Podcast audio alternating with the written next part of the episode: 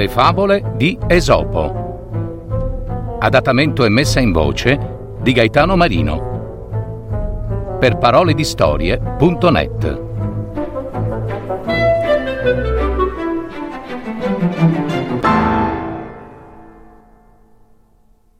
Il leone e il cinghiale. Era una torrida giornata d'estate. Un grosso leone e un grande cinghiale si ritrovarono a bere nella stessa pozza d'acqua. L'acqua era poca e nella legge del sopravvivere si combatte anche per un solo goccio. Questo fu il motivo per cui leone e cinghiale saizzarono contro, sfidandosi in duello.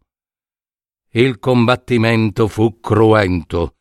Nessuno riusciva ad evitare zanne e artigli del nemico sulla propria pelle.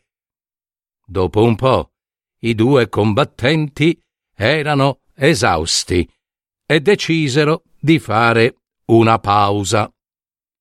Mentre riprendevano fiato, i due sfidanti videro sopra di loro un grande avvoltoio che fluttuava nell'aria in tondo e con lo sguardo torvo rivolto ai due sfidanti.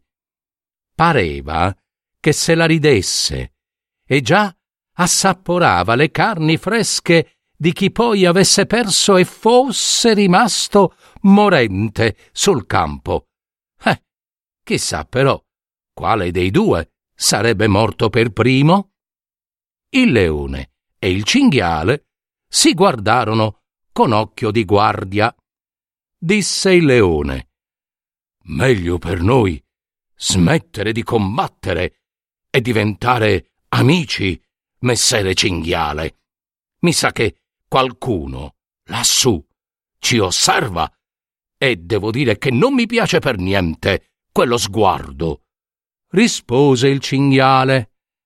Eh sì, eh sì, penso anch'io che si debba smettere di combattere, messere leone. Sarà meglio diventare amici, perché non sappiamo chi di noi due sarà il prossimo sicuro pasto di quell'avvoltoio mangiacarogne. La favola dimostra che le discordie e le rivalità conducono sempre a conclusioni molto pericolose per i contendenti.